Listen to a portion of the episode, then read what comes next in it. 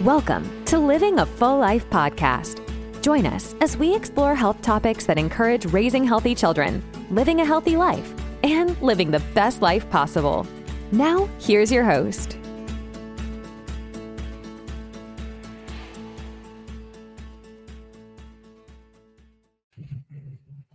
Hey everyone, welcome to another episode of Living a Full Life. This is the last one of 2023. I hope you guys had a great year. Today we're going to be talking about mental health moving forward into 2024 and the things you can do to live a healthy life uh, as far as mental wellness.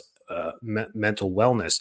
Mental wellness is probably the most important thing you can focus on because it's the foundation to everything else. When you have a level head, you can then move forward and make level decisions, both physical, chemical, and emotionally moving forward. Uh, what a great year 2023 was. Thanks for tuning in to the Living a Full Life podcast. We have some great stats from this year. Buzzsprout does a cool thing, tells you your your stats for the year. We, we were listened to in 22 countries. I didn't know that. Who the who the heck's listening to us all over there? Um, that was great. Our top episodes, and you should probably go back and listen to these. These were the most downloaded ones we have. Number one was menopause. I, I was surprised that as a male, I was able to talk about menopause, but Dr. Lovely did such a great job on that uh, that one. Go back to that. We talked about some great things about menopause uh, from a natural holistic uh, perspective, which was fantastic. Blue Zones was number two. That was one of my favorite ones. The Blue Zones about living longevity and a healthy life moving forward, and then inflammation, nerve plant, nerve pain, and the lymphatic system. So these are tips that I use to move forward into 2024 and give you high value content. Uh, we grew 300% this year in listeners. That's that is pretty cool for our first year of a podcast. That's cool. We're in season two now, and let's get on with mental health into um, 2024. Some great stuff. I'm going to leave you 10 great tips today. Mental health is is not as easy as listening to a 10 minute podcast. Mental health is something that has to be congruently worked on uh, from a personal perspective. So we talked about things on, on other mental health podcasts about uh, who to reach out to, uh, the healthcare system, all the things that we can do to seek help and uh, be supported. This podcast is about what you can do with yourself for mental health moving forward uh, forever, not just in 2024. So self awareness is the number one thing you can do uh, when it comes to your mental health. Understanding your emotions, your emotional triggers, and your stressors is the number one thing you can do. I guess we could just stop the podcast right there. But self awareness is the first step towards managing your mental health effectively. And you have to be aware of not only the emotions that come up and when you feel those emotions, but trying to stop, pause, and understand where they're coming from and why they're happening. That's the tough part. These are the things we try and teach our kids growing up, and uh, we may not be good at them as adults. So it's very hard to teach these habits and these lifestyles to our kids when we are are having trouble doing them for ourselves and it's tough our emotions and, and being self-aware of that is a tough thing to do so taking a moment or even let's say something happens emotionally or or, or effectively. And then it happens and it goes down and it, of course it never ends the way you, you like it to do. It could be in a fight. It could be anger. It could be sadness. It could be overwhelm. Sometimes you get so overwhelmed you get overly emotional as well. You let that pass and then reflecting on it instead of ignoring it. That's what self-awareness is even if it's in the future that's the number one thing we can do for mental health. Number two is a healthy lifestyle. The things we've talked about probably on 50 of the 52 episodes that we've done this year is healthy lifestyle, a balanced diet, regular exercise, getting enough sleep. Uh, the physical health and mental health are so closely linked that we can't ignore the lifestyle things that we do from a day to day basis and um, and expect different results during the holiday season, things kind of fall, and I'm, I'm guilty of it myself, fall a little wayside. You sleep, uh, you end up staying up a little bit later. You mix and mingle. You get into a little bit of the alcohol, the sweets, the things that happen over the holidays. How do you feel? I'm going to tell you how I feel today. I feel tired. Just getting into that stuff, just just starting in the season like that and getting into it. Um, I feel tired. So that's what ends up happening to many of us. So number two, you know, healthy lifestyle is is really important to focus on each and every day in order to facilitate a healthy mental lifestyle as well. Mindfulness, mindfulness and meditation. if you don't like the word meditation, all it means is self reflection. Self reflection. Uh, practice mindfulness to stay present and to reduce stress. By keeping our stress down as much as we can, we avoid the anxiousness and the things that lead to mental overwhelm. So, mindfulness exercises can help you manage anxiety and improve your overall mental well being again, it takes time to practice this stuff. These things can be practiced within seconds or minutes. It doesn't require a gym membership or to sit there for an hour staring at a candle trying to meditate. All mindfulness means is taking a moment to breathe. Even just resetting your breath is being mindful, stopping for a second, turning away from the computer, and just practicing 10 breaths in and out, deep and then out, deep and then out. Don't have to time them doesn't have to be a new Guinness Book of World Records for how long you can hold your breath. It's just a matter of getting that rhythm of oxygen in and wastes out. That's that can be a mindful 30 seconds that we could do multiple times per day to just reset and ground ourselves. So number 3, mindfulness. Number 4, establish routines. Routines are like programs for the brain and once we get into routines, we get comfort from our routines. We get um, progress from our routines, our, our neuro- neurology starts to adapt to our routines. We get comfort from that, knowing what's happening next. During the holidays and during breaks, people get frazzled, people get anxious because why? Their routines get broken. Now they have their kids for two weeks. Now they have um, daycares that are closed. Now they have the schools are closed. Now they have more more on their hands and it breaks the routine. And sometimes it translates into our children as well, where they get frazzled as well because of breaking of routine. So routines are really important to maintain and just creating a constant seven day routine that you have. On the weekends, it may just be a couple things that you do regularly. Maybe it's a workout on Saturdays, maybe it's going to church on Sundays, whatever it may be. It could be a, just a regular routine that keeps happening. So, routines, try and establish routines. A great exercise for this is writing it down. I'm still old fashioned. I walk around with this book. It's my annual planner. It's a whole calendar year. I got a new one for 2024, and I walk around and I have it bookmarked each week that I'm going to be getting tasks done. It's got work, it's got my top priorities, my personal priorities, my work priorities, and it's got my entire agenda right there written out each week because that's how I function. I got a lot of things going on, and it creates a routine for me to write these things down and then I try and tackle them each and every day. Do I get all 100 things done every day? No. But the things that I get done get scratched off, and the things that have to be moved to tomorrow because time is done for the day, I move them to the top priorities for the next day to make sure that they get done. And it's amazing by the end of the week how many things do get done. So establish routines. And in the digital world, you don't have to walk around with a book like I do, like an old geezer, but uh, you can use it right in your phones, which is really cool. A lot of cool apps out there too. Even your just your calendar is a fantastic tool on your phone. Set realistic goals. That's number five. Realistic is the key word in this. Realistic goals. If you keep listening to Tony Robbins and Gary Vee and television and the media, uh, winning Powerball in 2024 shouldn't be one of your goals. You can put it on there if you like, but realistic goals, realistic goals for 2024, realistic goals for each week, um, realistic goals for each year. What are you? What's achievable, uh, and how do you get there? And how can you reverse engineer to create the steps to get to those goals? And in a family life, realistic goals may be a healthier year, uh, less sickness, less um, uh, better education, you know, better academic results, um, financial, spiritual, emotional, whatever goals you're trying to reach, setting those goals and having attainable goals is is the realistic portion of setting them. By setting goals, we create neural synapses in our brain where we create something fantasy or dream wise and try and make it reality by putting it down on paper or in thought.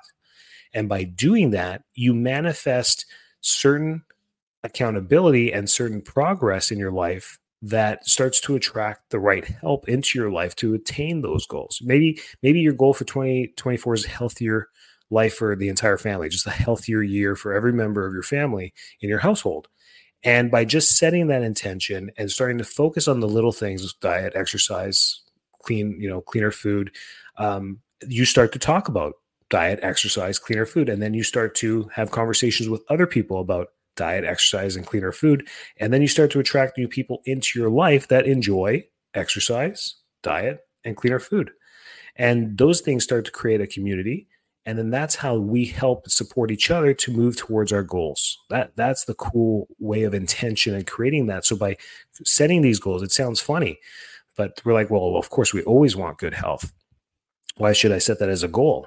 well, if you've had a rough year, like many people have, many families went through a lot of respiratory issues this year. I don't know about you, but the sinus stuff and the respiratory stuff was a lot. And I saw a lot of families struggle with this reoccurring infections, reoccurring sicknesses. And they're like, what do we need to do to fix this? I've had patients get up and move to a different state because of mold, because of reoccurring infection at the workplace, reoccurring whatever it is. That's how serious these people take their health that they were going to get up and move to a different state with a drier climate to get away from it. And I supported them 100%. Why not? Of course, you have to be healthy to enjoy your life. So set those realistic goals. Here's some new stuff for the for the next tip. Number 6 is social connections. I want you to just kind of put that in the back of your mind and and 2024 is going to be about community. So you can be ahead of the game by maintaining healthy relationship and social connections. When you make a connection with someone, don't just think it's going to be another pass by connection. Try and spend an extra moment with that and connect somebody. Uh, give them your cell phone number. Maybe credit, uh, send back and forth a text message. Maybe give an email address. Something that you stay connected with the social engagements that you have this year you'd be surprised how your network may grow a little bit and you may build some friendships out of that as well so these are really important things for our overall mental health is social connections and by doing that just taking one step further well how can you do a bunch of things 1% better people always say i want to do a lot better i want to get 100% i want to be perfect those things are tough but when you set goals to grow by 50% or 100%, those are huge goals. But how about growing by 1%? How can you do one thing 1% better? pretty simple, isn't that? And that could be something like, hey, let me, here's my card, or here's my email. So let's stay in touch. And all it takes is one response back and forth, and then you've got a great connection that moves forward. Boundaries, number seven, solid. This is a solid key. Write that down, memorize this one. Set solid boundaries in your life. You have to maintain healthy boundaries in both personal and professional relationships. Know when to say no and prioritize your well being uh, in 2024. It's boundaries go a long way. Don't let people cross them. Don't flex them. Don't bend them too much because that's where we give our mental health away to others, and we we're left with picking up the pieces afterwards. So if anyone's been burnt out, um, you know how it feels, and it's all because of boundaries. I, I'm telling you this from self experience that if you push your boundaries, you're going to get exhausted. Uh, limit stressors. Identify sources of stress in your life and work towards minimizing or managing them. This may involve reevaluating commitments or finding new coping mechanisms. So you got to identify where these stressors are coming from. Broad things like work or family stressing you out you gotta you gotta narrow what it is about it. What is it about family? Let's be honest i got three kids. They can be stressful all, with all the things that you need to do and all the things you need to juggle and all things. What is it about it that's stressing you out? Is it that you're burnt out and you have nothing left to give in the evening to your to your children?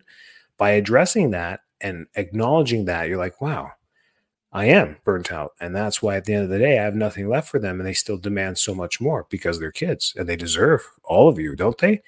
So by doing that, you can maybe shuffle or rearrange some things to leave you with a little bit more energy.